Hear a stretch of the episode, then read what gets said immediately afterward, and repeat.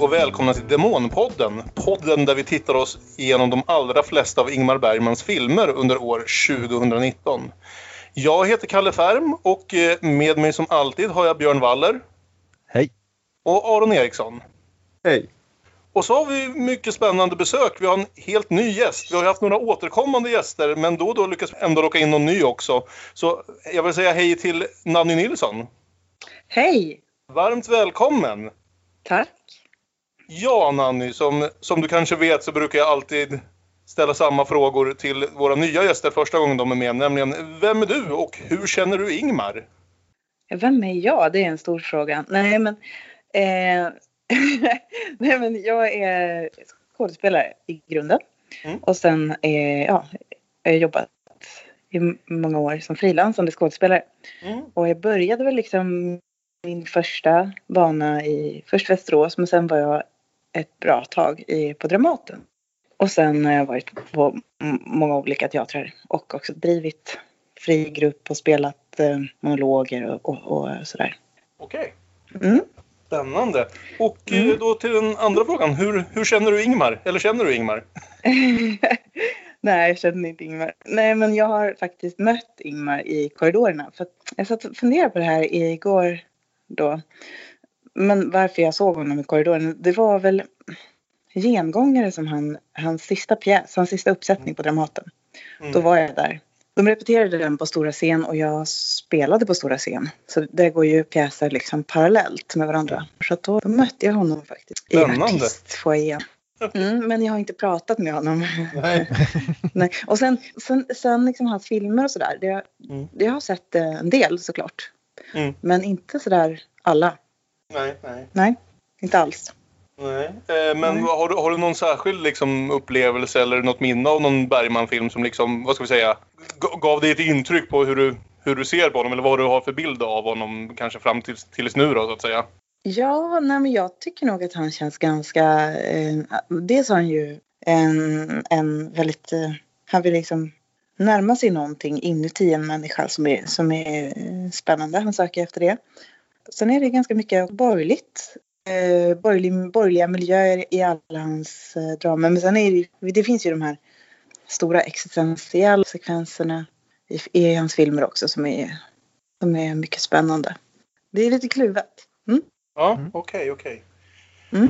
Men jätteroligt att ha dig med oss. Vi är här ikväll inte för att tala om alla dessa kvinnor utan för att tala om att inte tala om alla dessa kvinnor. Ja. Från 1964.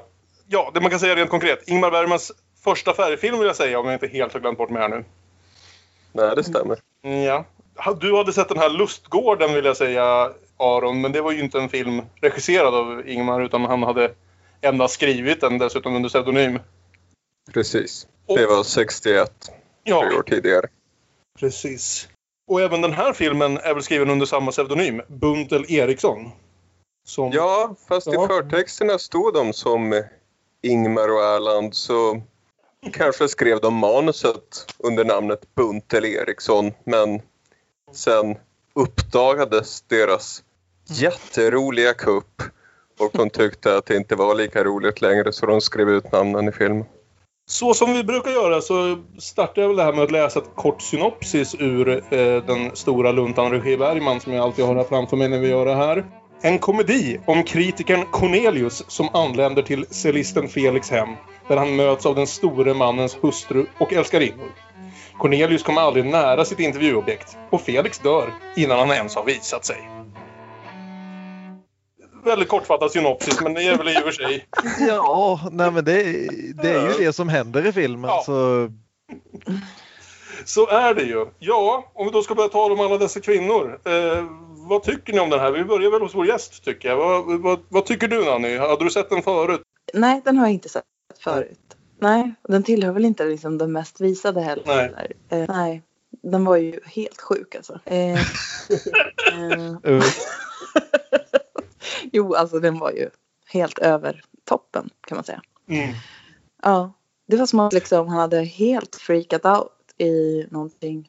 På ett sätt väldigt roligt liksom. Det känns som att han bara lekte tillsammans med sina vänner. Men samtidigt var det ju väldigt svag story. Men ändå med något... Ja, men det finns ju ändå ändå någon linje där om intressanta liksom, med det stora manliga geniet som alla kvinnor måste ha och beundra och sen så dör han.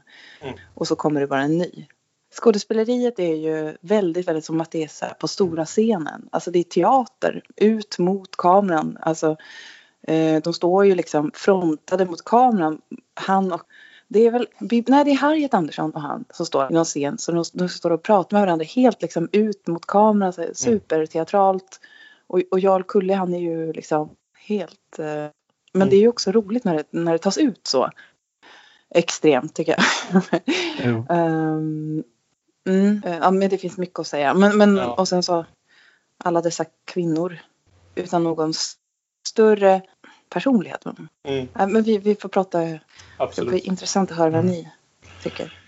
Ja, vad tycker vi då, grabbar? Vi brukar ju, vad ska jag säga, för det mesta brukar vi tala lite för mycket med en röst här. Men jag vet inte om det gäller den här veckan. Om vi börjar hos dig, Aron. Vad tycker du om alla dessa kvinnor? Om alla dessa kvinnor tycker jag är helt okej. Men ja. Om filmen... Nej, den är ju inte så bra. Nej. Manuset. Det är ju ganska kul att den är så knäpp. Mm. Men det är synd att den inte är rolig. Alltså, ja. Det hade varit ett plus om den var lite roligare. Jag håller faktiskt med någonstans. Det är liksom, det går inte att klaga på rolllistan. Det går inte att klaga på fotot, tycker jag, och sådär, va. Men den är bara aldrig riktigt så vimsig och rolig som den kanske tror att den är eller vill vara, liksom. Det är väl lite där jag landar. Eller säger du, Björn? Ja, men den försöker lite grann ersätta ett roligt manus med ett roligt skådespeleri. Och hur jävla bra skådespelare han än har så står de ju mest och mal på tomgång hela tiden, känns det som. Mm. Sen som sagt, jag gillar ju någonstans den här idén att nu har jag gjort en tungsint svartvit trilogi om Guds tystnad. Vad ska jag göra nu? Jo, nu ska jag göra en färgglad komedi om hur lite jag bryr mig, om hur korkade kritiker är som bryr sig om vad jag gör. Och dessutom så ska jag kasta alla mina ex i rollerna som geniets ex. Det är alltså minst 3 av hans ex-flickvänner som spelar kvinnorna här. Ja, det är det, va? Bibi och Harriet, såklart. Är det någon mer av de här? Ja, Barbro. Ja, jag tänkte inte på att hon. Just det. Säkert så. Några fler också. Ja. Ja, men med det sagt så får vi väl starta filmen, om man vill säga. Och den börjar ju i slutet med att vi får reda direkt på att det här geniet som inte riktigt vet vem man är än, eller inte kanske någonsin riktigt får veta på vem är död i alla fall. Mm. Det kändes ju som att man satt på stora scen och försökte liksom låta bli att somna. Alltså det var ju väldigt, nej men alltså väldigt konstig början, får man säga så. Ja. Ja. Med långa liksom teatrala också grejer att de säger samma replik och fast på olika sätt och sen med någon slags skruv eller och någon säger fel och fnissar förut fast de andra så det ska vara lite olika men det är ändå lika och väldigt långt. Så lik sig och ändå så olik. Så lik sig och ändå så olik. Så lik sig och ändå så olik. Så lik sig och ändå så olik. Så lik sig och ändå så olik. Nej, vad olik sig och ändå lik. Nej, hoppsan, vad dumt jag sa. Jag pratade lite om de tidigare filmerna här, för egentligen alla de här 3 tidigare filmerna som Aron nämnde nyss, eller om det var Björn, var ju allihopa sådana filmer som hade kunnat kännas ganska teatrala. De utspelar sig allihopa ganska få platser, det är ganska få rollkaraktärer, det är mycket långa monologer. Men i vår diskussion om både Så som en spegel, Nattvardsgästen och Tystnaden var vi ganska överens om att även om de i mångt och mycket kanske skulle kunna fungera som pjäser på ett manusstadium så de absolut inte filmade så. Utan där använder liksom Sven Nykvist och Bergman, gör de filmerna och de världarna väldigt levande. Det där känns det inte som film och teater. Här är det fortfarande samma gäng liksom, men här är det ju från början till slut ren teater. Det på känns... ett dåligt sätt, alltså dåligt. Och det känns inte bara teatraliskt, utan det känns faktiskt som att nu när han gör sin första färgfilm så gör han nästan en stumfilm ibland. Ja. Den här konstiga öppningsscenen till exempel, där egentligen allting hade kunnat göras med textskyltar liksom.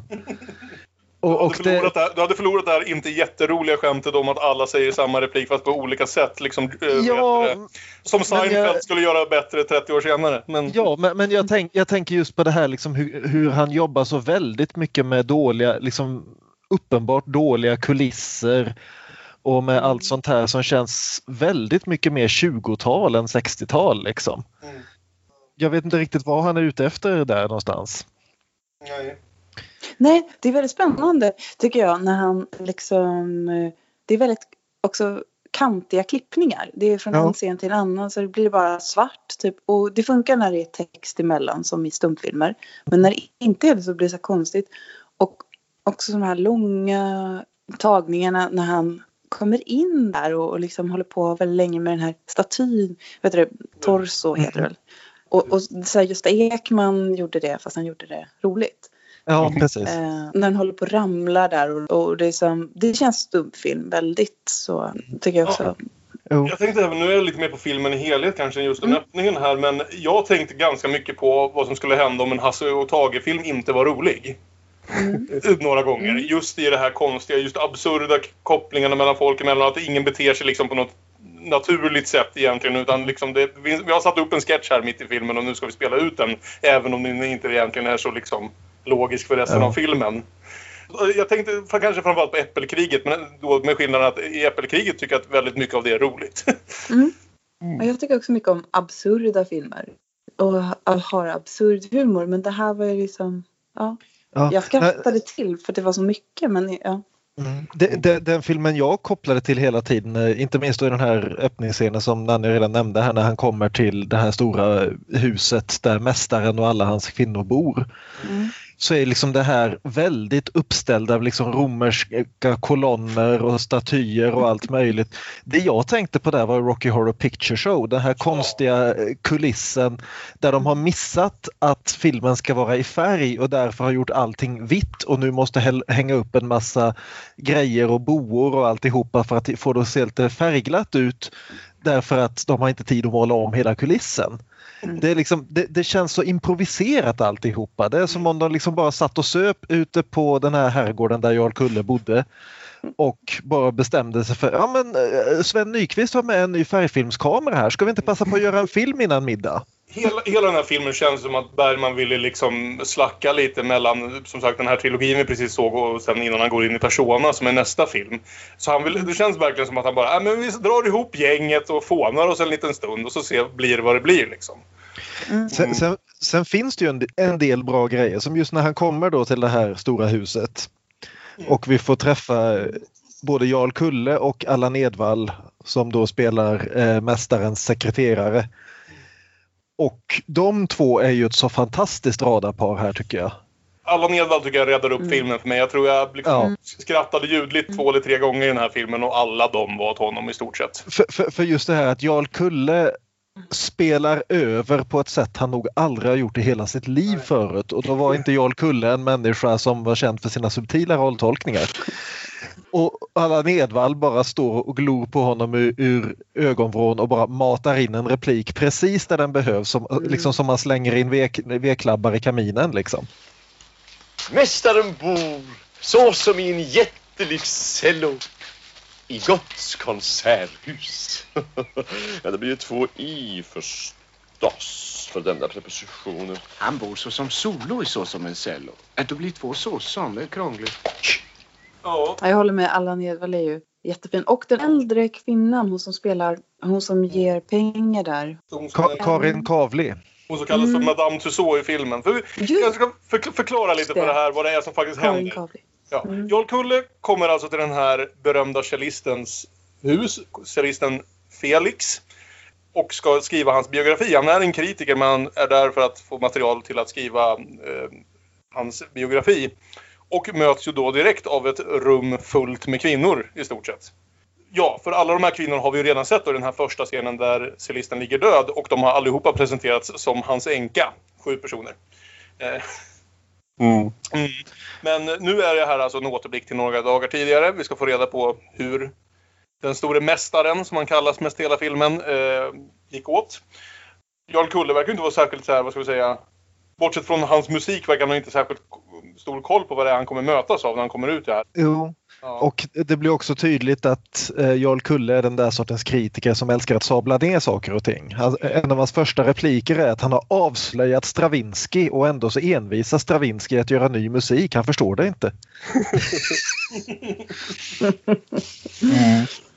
Det börjar ju alltså med den här begravningen, och sen går vi 4 dagar tidigare och träffar alla dessa människor. Och jag insåg först i efterhand att det skulle... att man kunde läsa in någon slags mordgåta i det här förfarandet. Jag trodde att det skulle vara mer av det. Jag tänkte att vi kanske var på väg mot något lite mer Agatha Christie-aktigt här liksom. För jag förstod ju redan att det skulle finnas, inte, det brukar alltid finnas en änka och en älskarinna i sådana berättelser som har haft någon anledning att ta livet av karln. Men nu hade vi liksom 7 älskarinnor slash änkor. Jo, jag förstod det sen när jag gjorde mina anteckningar att det är det som är strukturen. Det missade jag helt i tramset. Men det är alltså så den är uppbyggd. Ja. Och alltihop är som vanligt med Bergman denna tid väldigt mycket cello och väldigt mycket bärs. Men här har han också sprängt in Yes, we have no bananas för att lätta upp stämningen med jämna mellanrum.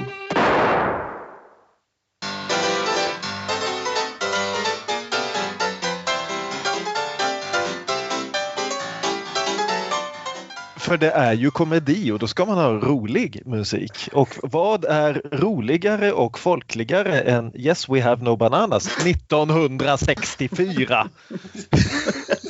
Fingret på pulsen, Ingmar. Ja, och sen det här också att den här Bergman-stand-innen som då mästaren är, naturligtvis är han cellist. Han är inte pianist eller violinist eller någonting sånt där som folk faktiskt vill lyssna på. Tror fan att han är cellist. Han skulle ju vara lite svår, gubevars. Ja, men det är väl också en anledning för Bergman att få in så mycket Bach så mycket som mycket. Vi vet ju hur mycket han älskade Bach vid det här tillfället. Det har ju varit Bach i varenda film på sistone. Hur som helst så börjar det är svårt att beskriva någon handling här, för det är inte mycket till handling. Nej, det är inte mycket till handling. Han träffar väl kvinna efter kvinna liksom. Är det inte? Ja, precis. Han liksom jobbar sig igenom hela uppsättningen. Först träffar han Felix lagvigda hustru Adelaide. Herregud, och här vill jag bara nämna det att om vi satt och retade oss på hur de uttalade Don Juan genom hela jävelns öga, så är det här en hel film av tveksamma uttalningar av namn. Ja, de har inte bestämt hur de ska uttala Adelaide. Så alla får ta lite sin egen chansning. Ja. Så Adelaide spelas av Eva Dahlbäck, en av våra favoriter. Ja, min favorit. Ja. Och Jarl Kulle säger, mästaren gick in i rummet med sin hustru. Hon säger, det är jag som är hans hustru. Ja, jätteroligt. Hon gör det. Hon gör det. Eva Dahlbäck kan ju spela såna här grejer. Hon kan spela bred komedi även när filmen inte kan vara det. Han har gett alla de här egentligen bara favoritroller från... Alltså hälften av de här kvinnorna spelar ju i stort sett samma roller som de gjorde i Sommarnattens leende, eller på att säga. Alltså Harriet har ju ungefär samma roll. Ja. Bibis roll har vi också sett förut, känns som. Jo, precis. Ja. Harriet skriver till och med någonting om det i sin självbiografi. Hon får frågan, du är kammarjungfru igen? Och hon svarar då att han var väldigt förtjust i att ge mig den typen. Och så förklarar hon också att det är inte så mycket mer att säga om den filmen utöver att det är ett färgexperiment som Ingmar och Sven ville göra. Punkt slut. Uppenbarligen kan de inte varit helt nöjda med det, för nu går vi väl tillbaka till svartvitt i 3-4 filmer igen, vill jag säga, innan han försöker precis. Nästa han träffar är i alla fall Humlan, spelad av Bibi Andersson. Det tycker jag i och för sig var lite kul att alla de här andra har fått de här väldigt, vad ska jag säga, involverade namnen eller kopplade till litteraturhistorien och annat. Vi har liksom Isolde och Madame Tussaud och Traviata, och så kommer hon och Humlan. Det tycker jag också var kul. Men, plus att där är också någon scen där som bara hon ligger liksom på golvet med den här, hon har ju en sån här kanna som hon vattnar blommor med. Som hon, så liksom ligger hon och smeker väldigt med pipen, alltså på pipen ligger hon och liksom, att det är liksom grovt kan man säga. Det är vi har en vän som heter Olof som brukar dyka upp i det här programmet då och då. Och det brukar vara hans uppdrag att hitta dem där. För då har vi en liten jingle som vi kallar för Olofs snoppstund. Så vi brukar lägga alla de där sakerna under. Vi har haft nu kom den. Ja, nu kom den. Även denna gång utan Olof, men så är det ibland. Så journalisten och Humlan gnabbas ett tag och hoppar i säng. Av någon anledning, oklart varför. Men är det henne han hoppar i säng med förr? Ja, det är väl. Jo. Alltså, ja, det är Bibi. Ja, det är den som Bibi Andersson. Ja, precis. Och då de är i den här himmelsängen. Och, och det är då det liksom får vi den här, i anledning av censurfaran skildras kärleksakten på följande sätt, och så får vi en tangoscen i svartvitt. Alltså. Ja, och det här måste ju koppla tillbaka till att Bergman precis hade fått några ordentliga bannor av censuren efter sin förra film Tystnaden, som visade på kvinnlig onani och en del, vad ska vi säga, en del annat som censuren inte var helt okej med i Sverige 1963. Så jag gissar att det är en direkt reaktion på det. Ja, det känns ju väldigt som en känga. Men Humlan är inte villans enda pangbrud, för här, det kommer in någon och skjuter skarpt. Och någon som inte verkar särskilt van vid att skjuta skarpt. Jag kan inte riktigt förklara vad det är hon gör när hon försöker sikta, om det är det hon försöker göra, men hon gör någon slags dansrutin där pistolen bara går av åt alla olika håll och kanter vid olika tillfällen. Vi vet ju inte riktigt vem detta är än, ska sägas, av alla. Nej, men vi har sett att Eva Dahlbäck alltså schemalägger det här så att de olika kvinnorna ska få sin stund med Felix. Och det här är ju någon som misstänker att någon tar hennes tid med mästaren. Ser inte att det är en simpel kritiker som ligger där under sängen. I mästarens sovrum är mästarens älskarinna som biografen så glatt känner att nu är han nära stjärnorna. Men så kommer ju en riktigt rolig scen, och det är ju Allan Edvall.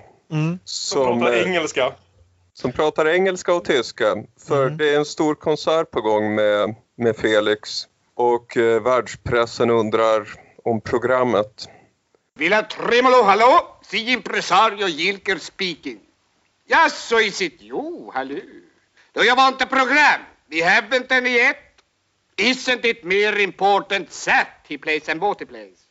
Sell us that's all we vet and that's enough, isn't it? The Broadcasting Corporation får lov att bli content with that so long, so long. Mästaren har inte avslöjat programmet, så... Vad heter han? Gilker. Någonstans borde namnet stå. Gilkers Batman. Gilker. Impresarion Gilker. En stjärna på både engelska och tyska. Ja. Det roliga uttrycket aschbasch. Precis.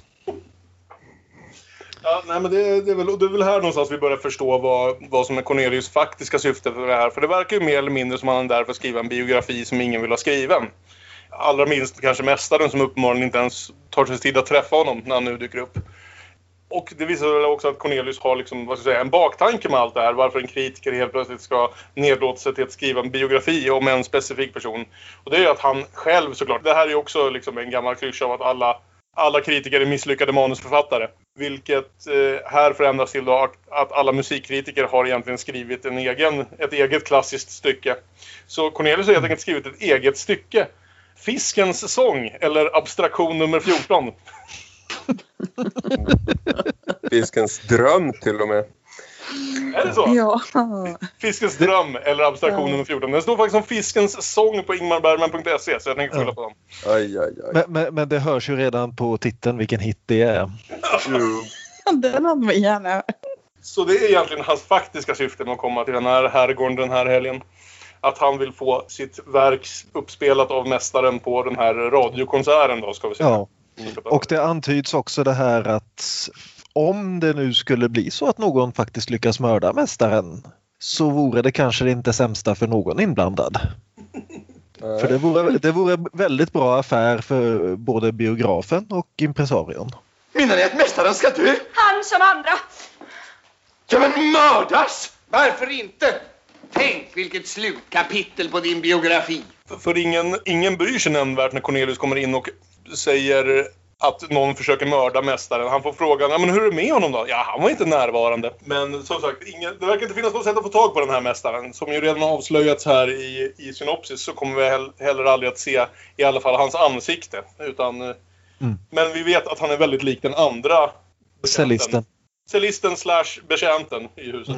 Tristan, chaufför, spelad av Georg Funkquist, som vi ju känner igen vid det här laget. Ja, det var alltså både Tristan och Isolde i den här filmen, men de verkar inte ha något särskilt förhållande till varandra. Nej, oklart. Nu är det Isoldes tur. Precis. Att träffa Cornelius. Det är alltså Harriet, det här. Ja. Och det är alltså Felix, mästaren, som har gett alla dessa artistnamn i hans hus. Ja. Ingen heter det här på riktigt förutom Adelaide. Som råkade vara en Beethoven redan i verkligheten. Harriet berättar om hennes relation till Felix. Hon gillar att titta på när mästaren repeterar. Och helt plötsligt så brukar hon sitta där Sallon satt och njuta av fingersättningen. Så lite roligt är det faktiskt. Vad säger du, Nanny? Jo, men alltså, det hade ju kunnat vara roligt. Om det, alltså, jag vet inte, det hade kunnat vara roligt. Erland Josefsson verkar ju ha haft en annan idé om vad filmen skulle bli. I alla fall vad han säger i en intervju 79 har vi det här citatet. Vi hade tänkt att filmen skulle handla om kvinnor. Det skulle vara en komedi om kvinnor. Cellisten får man aldrig se, och det var inte kritikern Cornelius det handlade om. Han bara satte igång händelseförloppet. Han såg vad som pågick och försökte redogöra för det. Men Ingmar var väldigt trött och Jarl Kulle var en stor skådespelare. Så han tog över det hela, allt utom regin. Ingmar tyckte han var så rolig och plötsligt handlade filmen om kritikern, vilket var fel. Poängen var att göra en film om alla de där kvinnorna, det var ju också titeln. Den var inte menad som en pik mot kritikerkåren. Och det tänker jag kan mycket väl vara vad Erland Josefsson trodde. Jag tror att Ingmar hade ett mer problematiskt förhållande till kritiker och var nog hela tiden inställd på att det här ska vara en pik mot kritikerkåren. Jo, precis. Vi har ju snackat om det förut, att just nu när han liksom över de senaste 6-7-8 åren ändå har blivit en världskändis. Det är då han verkligen släpper fram alla sina liksom mindervärdeskomplex och allt sitt kritikerhat mot just de som precis har höjt honom till skyarna. Och det är som verkligen hashtag fragile masculinity här. En månad efter premiären på den här, för att inte tala om alla dessa kvinnor, så skriver han i sin arbetsbok, och det här är det som används som epigraf i bilder, eller motto heter det på svenska. Min pjäs börjar med att skådespelaren går ner i salongen och stryper en kritiker och läser upp ur en liten svart bok allt han har antecknat av förödmjukelser. Sen kräks han på publiken, varefter han går ut och skjuter sig för en kula i pannan. Så ja, Ingmar hade ett spänt förhållande till kritiker. Det hade nog blivit en bättre film. Ja, jag tror det också. Jag undrar om den där anteckningen är när han har kommit på en månad efter premiären vilken film han borde gjort. Ja, just det. Så det hade blivit roligt på riktigt. Men vi träffar några andra kvinnor här i alla fall. Vi träffar Mona Malm som spelar What's Her Face, Cecilia. Ja. Som är både Felix älskarinna och typ hans kusinbarn. Någonting sånt. Och hon är där för att återförena Felix med sin släkt. För han har brutit med släkten, och det går ju inte an, för de måste ju kunna använda hans musik för att göra reklam för sina affärsverksamheter.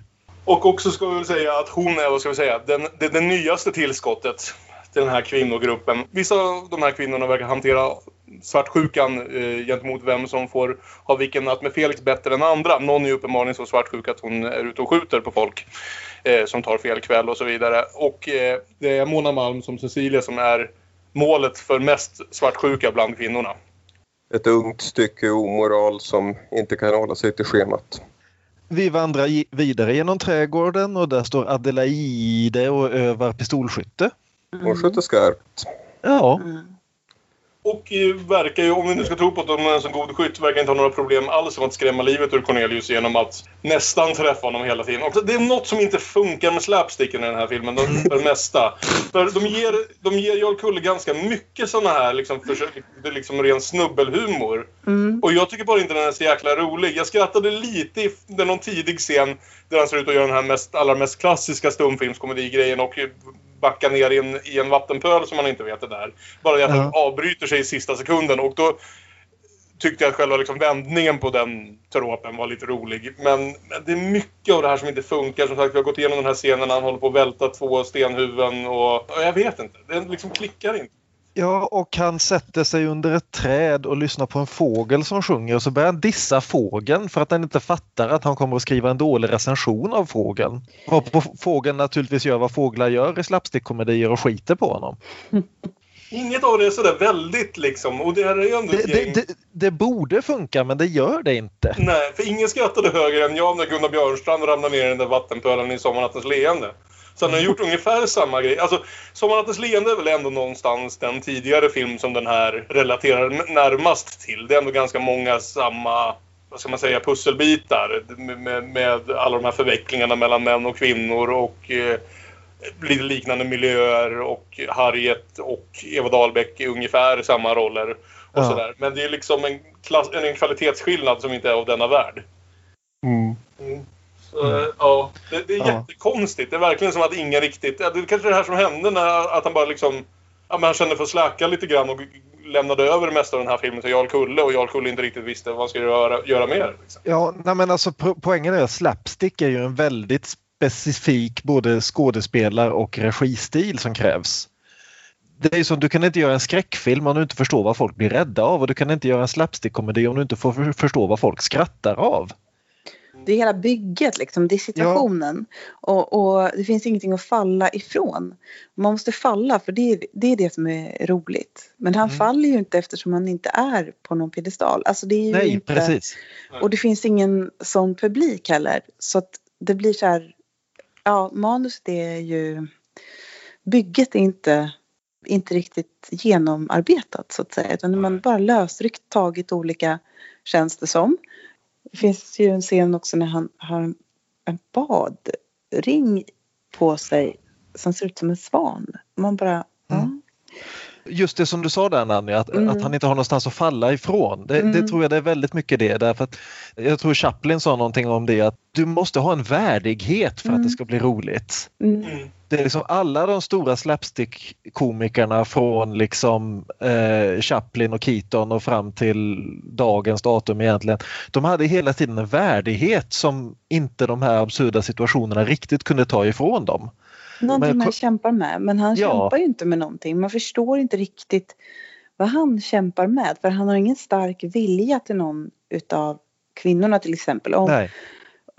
Alltså det finns inget. Utan han bara råkar och så hitan och ditan. Och så är han mest, man förstår inte hans drivkraft. Eller hans vilja eller... Ja. Nej, man sympatiserar inte med honom någonstans. Han är den enda huvudkaraktären, egentligen den enda karaktären, för alla de andra är bara sidoroller i det här som han råkar komma över. Men för att vara en huvudkaraktär i en sån här film är han ju varken sympatisk för honom. Vi ska skratta åt i hela filmen. Bergman gör den här filmen mer eller mindre för att dissa den här karaktären. Så man känner ingen sympati. Man får ingen, hans enda mål är att få den här mästaren att spela upp hans verk, vilket också vi förstår inte direkt något nobelt mål eller någonting ens. Man kan inte hänga på dem och eftersträva det här. Så det är jättekonstigt att bara ha en egentlig faktisk utbyggd karaktär och den karaktären är lite av en nolla som vi inte tycker om. Ja, det här är Erland säger att han skulle bara gå igenom och sen skulle kvinnorna få vara roliga, intressanta. Nu blir ju de väldiga bakgrundsfigurer och får egentligen inget utrymme för att Jarl Kulle ska dansa omkring. Eva Dahlbäck har ju en drivkraft, en vilja. Men de andra är lite otydligare i sin vilja. De vill träffa honom, den stora mästaren. Men det är inte sådär jättestarkt. För då hade det varit oerhört roligt om de gjorde allt för det. Alltså allt, då menar jag allt. Och att det ska bli roligt så måste man ju gå över gränser. Så att de... Traviata går runt och skjuter skarpt, får man väl ändå säga att hon har en drivkraft. Fast hon gör inte det riktigt. Hon skjuter ju inte skarpt på riktigt. Mm. Alltså på riktigt gör ju inte det. Men hon dansar ju omkring. Det ser inte, hon siktar ju inte på någon. Utan det här är liksom väldigt ytligt gjort. För hade man sett henne försöka träffa någon och sen missa, då hade det varit roligt. Men om man inte ser henne försöka, utan hon bara skjuter ut i luften och dansar någon slags dans, då blir det så här innehållslöst. Alltså för att det finns inget, det finns ingen människa som tror på riktigt skulle skjuta sådär. Nej. I en dans. Det är ju en tango. För som vi får reda på här så är det ju alltså Traviata som sköts häromdagen. Mm. Så är det mysteriet liksom bara slarvas bort där. Därför att hon är så förbannad över att mästaren inte lär upp henne i cello som han har sagt att han ska göra. Han har gett henne den här repliken: jag har lärt dig cellospelets grunder, att sära på knäna. Vilket det ska gälla för humor.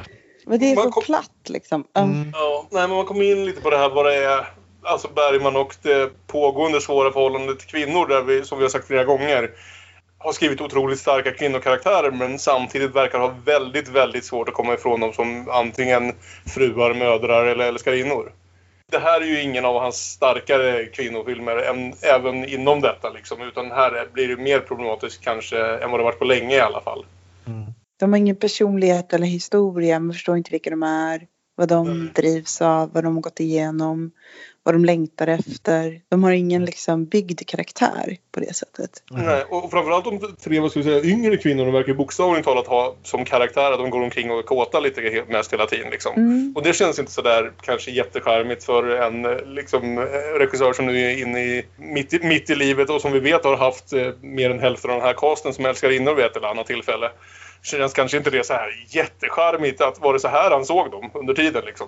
Nu, om vi nu utgår ifrån att Bergman ser sig själv som mästaren och vill ta ner alla de här kritikerna som, och så här, så blir det att han samtidigt liksom inte särskilt snäll mot kvinnorna har haft med sig på den här resan. Det verkar ju ha funnits en tanke på manusstadiet att göra kvinnorna intressantare, men nu är det ju väldigt lite kvar av det. Som det här skjuta skarpt blir någon konstig dans. Så det blir inte så bra. Och just när vi säger det så blir ju närmaste 10 minuterna handlar ju bara om den här kritiken. Han ligger och badar och skriver och kan inte ens själv förstå vad det är han skriver. Så då måste det vara bra. Sen så hittar han en låda med brev och så tänder han en tändsticka. Och så visar det sig att det är en massa fyrverkerier i rummet där han hittade breven. Och det är liksom... Det här är inte en slapstick längre. Det här är Looney Tunes. Och det är inte ens bra Looney Tunes. Jag tyckte ändå, jag var okej med det här. Jag var mer okej med fyrverkeriscenen än med resten av slapstick-scenerna. Jag med faktiskt. Där hade man tagit i tillräckligt mycket på något sätt. Ja. Men visst, det är lite konstigt att vi har en film här som är 80 minuter som ska försöka handla om 10 karaktärer och som samtidigt slänger bort så här 10 minuter på att Jarl Kulle springer omkring med en brinnande låda i mitten.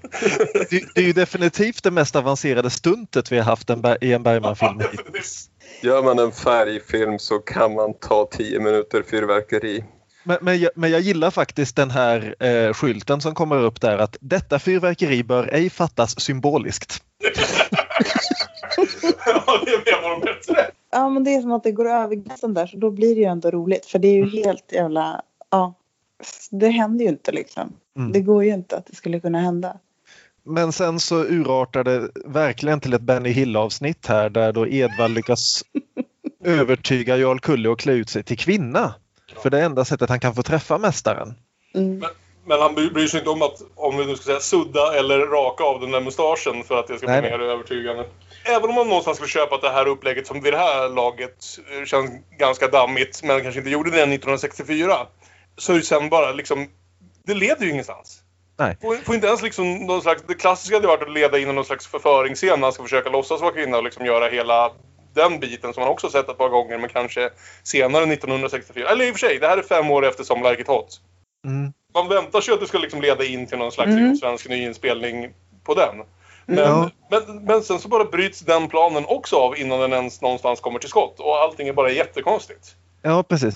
Sen får vi i och för sig en av de scener jag faktiskt gillar i filmen, där han träffar, vad heter hon, Harriet Anderssons figur igen.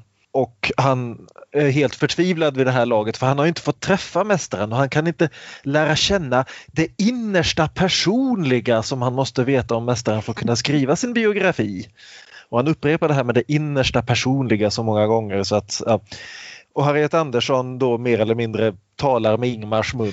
Du känner ju herr Felix mycket väl. Ja, nej. Ja, men du... Ja, det är såklart. Ja, men då så. Men det är ju inte att känna honom. Ja, men hur ska man lära känna honom då? Det går inte. Går det inte? Det är många som tror sig veta något. Därför att det är fint att veta någonting om honom.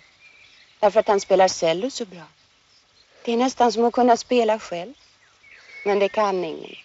Inte som han. Men det hindrar inte. Man vet ju inte själv varifrån det kommer. Det där underbara spelandet. Det har han själv sagt. Och spelandet är ju det enda viktiga hos honom.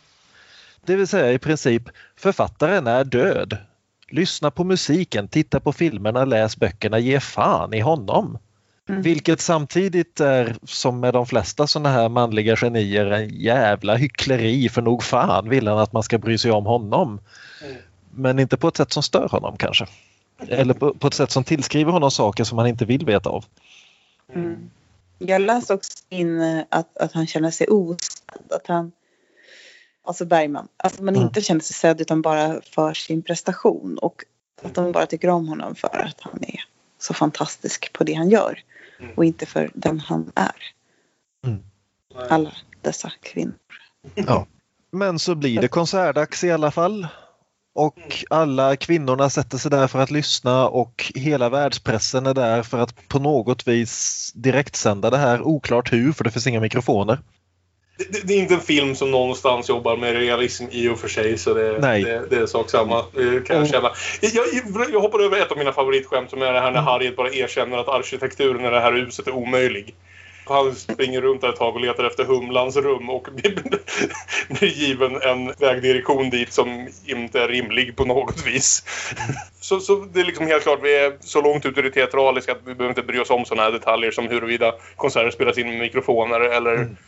Kulle har ju i alla fall konfronterat mästaren med att den musiker vars biografi aldrig skrivs kommer att glömmas, och mästaren har tydligen skakats till detta tillräckligt att lägga in Fiskens ström eller abstraktion nummer 14 på setlistan för konserten.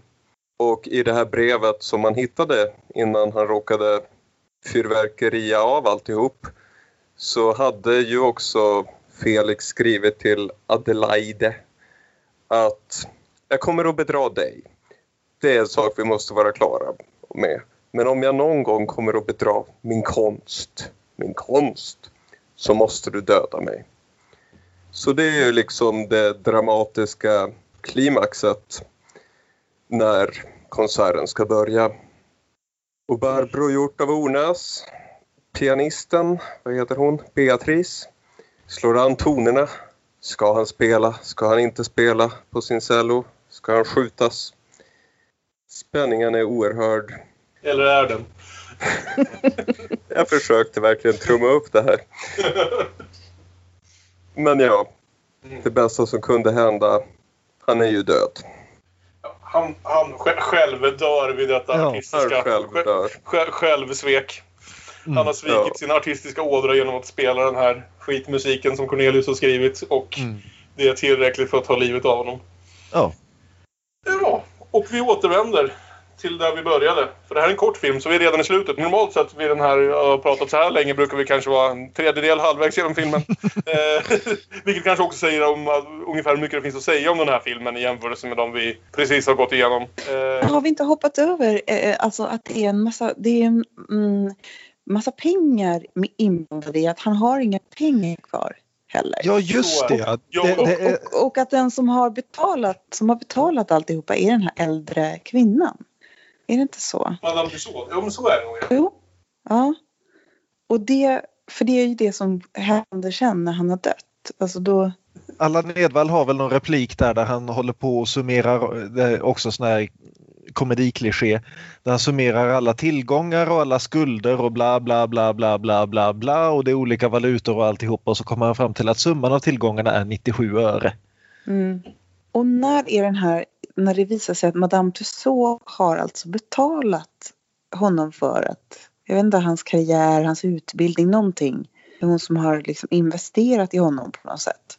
För att sen när han är död så kommer det bara in en ung version av honom. Mm.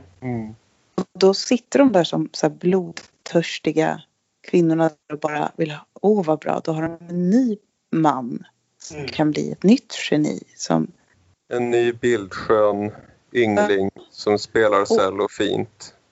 Och Allan Edvall viskar: han är ett fynd, madame. Och säkert mycket fattig. Ja då. Det också. För då liksom får de mer makt över honom. Mm. Så det blir ett lämpligt projekt för Cornelius och Gilker, och för att det inte tala om alla dessa kvinnor som går vidare.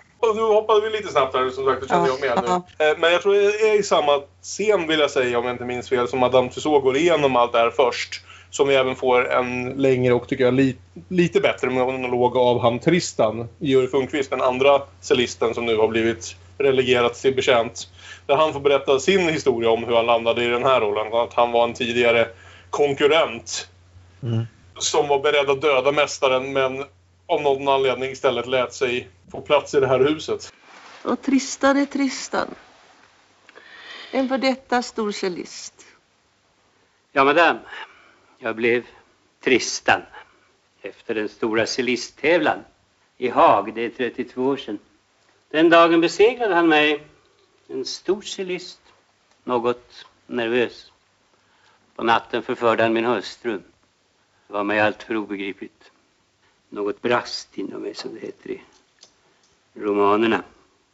Då, när hela mitt liv var förstört, sökte jag upp honom för att döda honom. Han stod där darrande av bakrus och hat. Så du ser ut, Tristan. Du dricker bestämt för mycket. Om du kan hålla dig nykter får du bli min chaufför. Jag accepterade.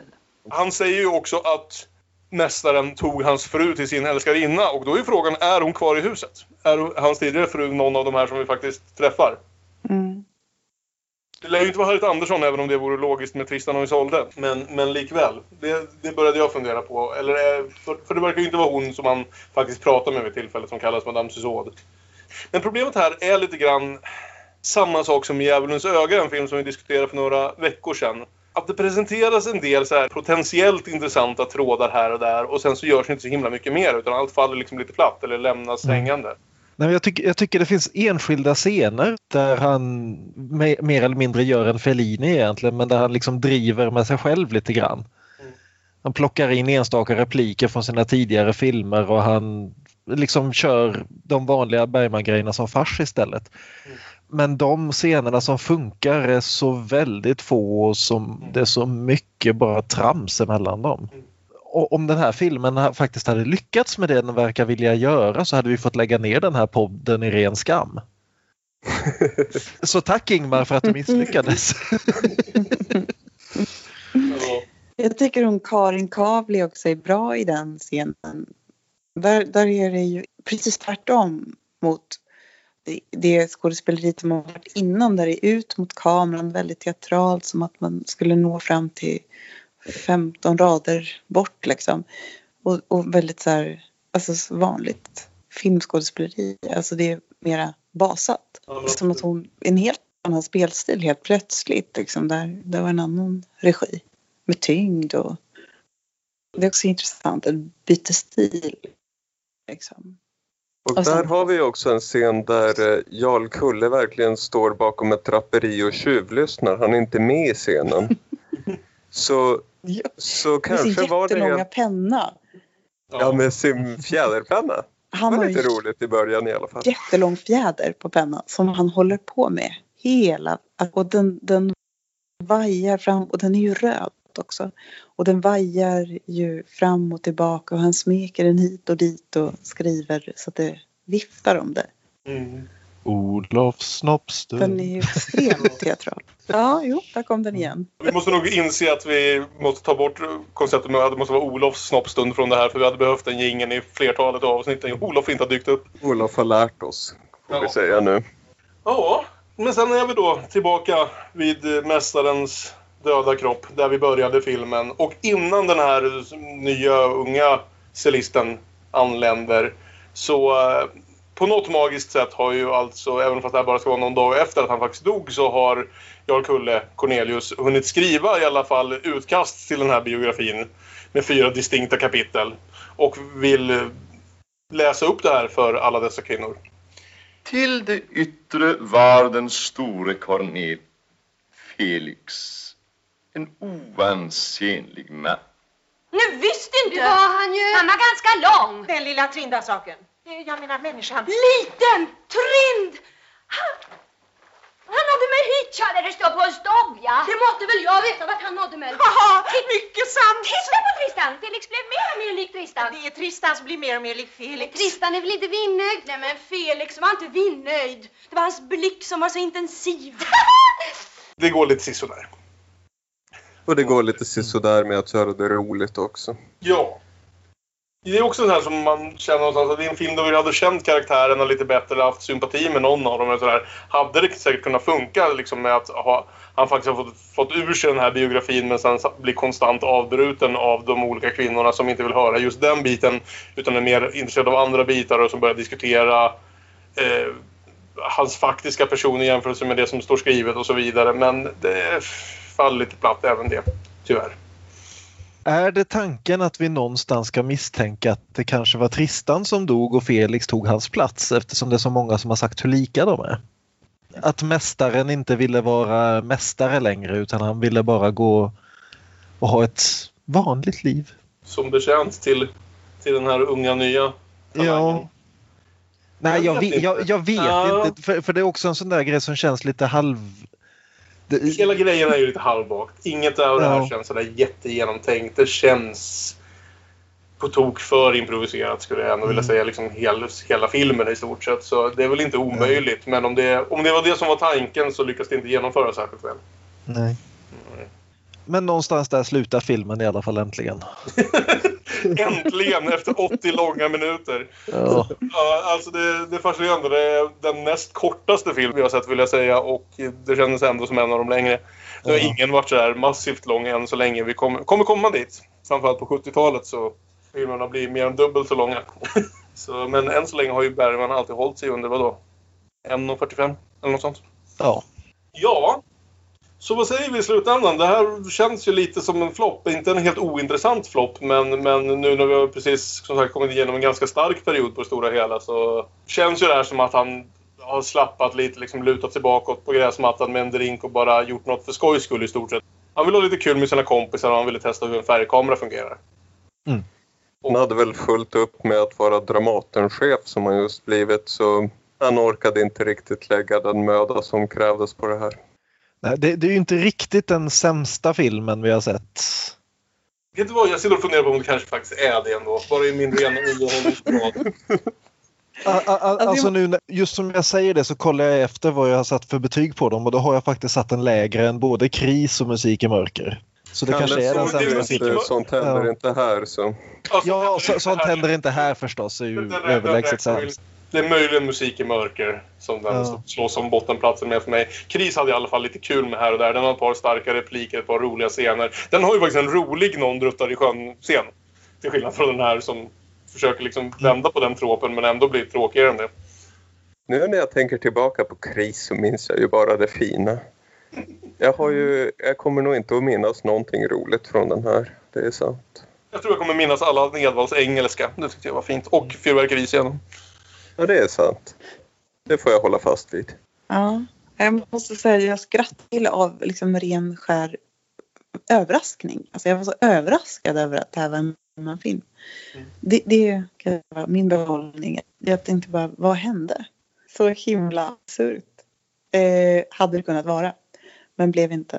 Absurt är det ju definitivt, men kanske inte riktigt på det sätt han hade hoppats på. Nej, det är liksom, absurt roligt hade det kunnat vara. Men rent filmografimässigt kan jag ändå uppskatta att det kommer en sån här, ja, vad vi ska kalla den, efter den här Guds tystnad-trilogin och vi är på väg mot Persona, varje timmen, skammen. Så det här mitt i allt. Vad är det där? Mm.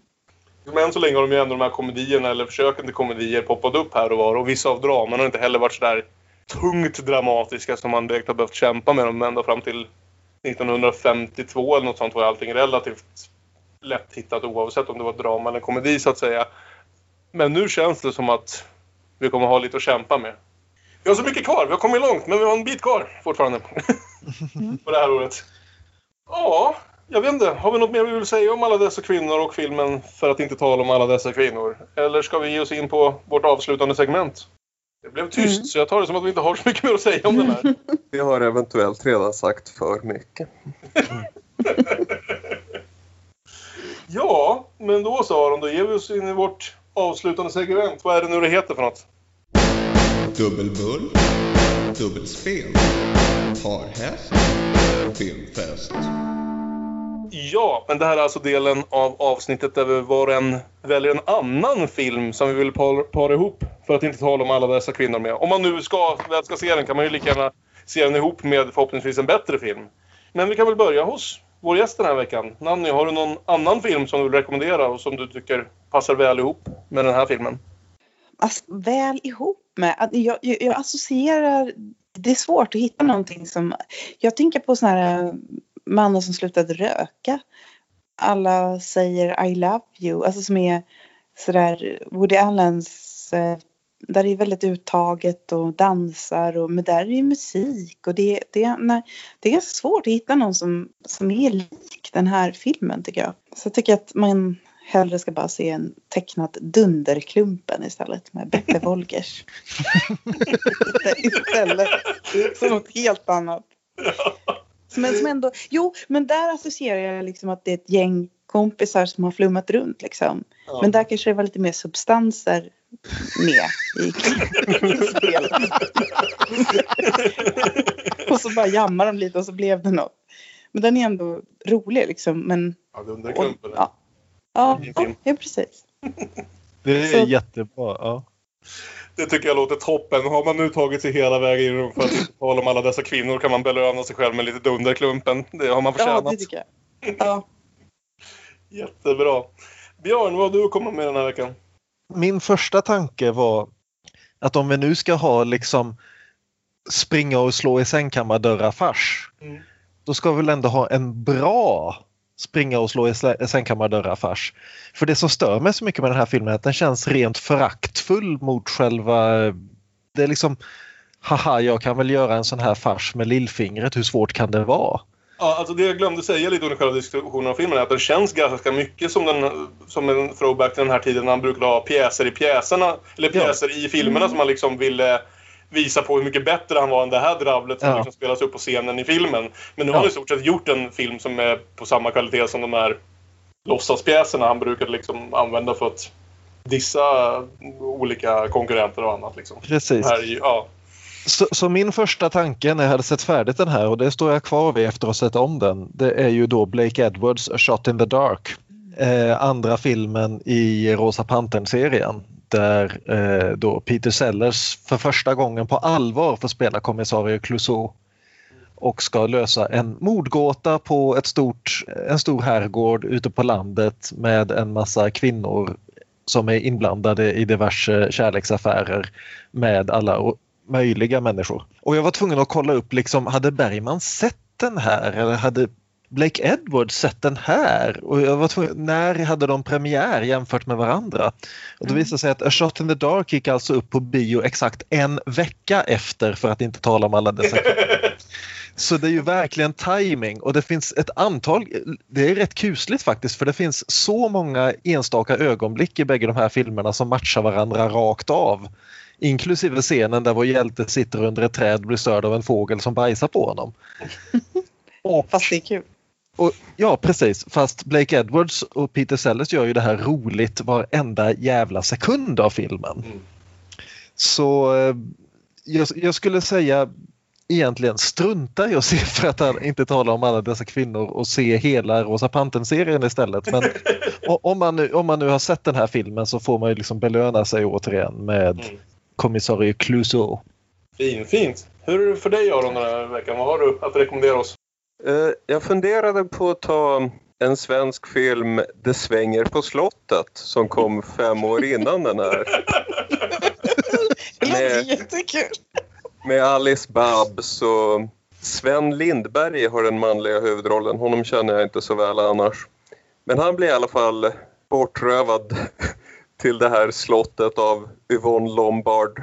Som vill ha honom för sig själv fast han är förlovad med Alice Babs. Och där finns också ett sånt här helt gäng kvinnor. Bland annat då en Adelaide. Oj. Och, så bara det var ju någonting roligt. Regisserad av Alf Kjellin, skriven av gamla favoriten Stig Olin tillsammans med Hasse Ekman. Ja, men du ser, och då, musik av Hasse och Tage och någon fler. Ja, många bra. Så, men, det liksom alla, så ungefär alla som var involverade i den här filmen, alltså för att inte tala om alla dessa kvinnor, måste ha känt till den här filmen om de nu inte hade sett den. Precis, och dessutom har den Gunnar Björnstrand i en crazy roll som psykolog. Och den är också i färg.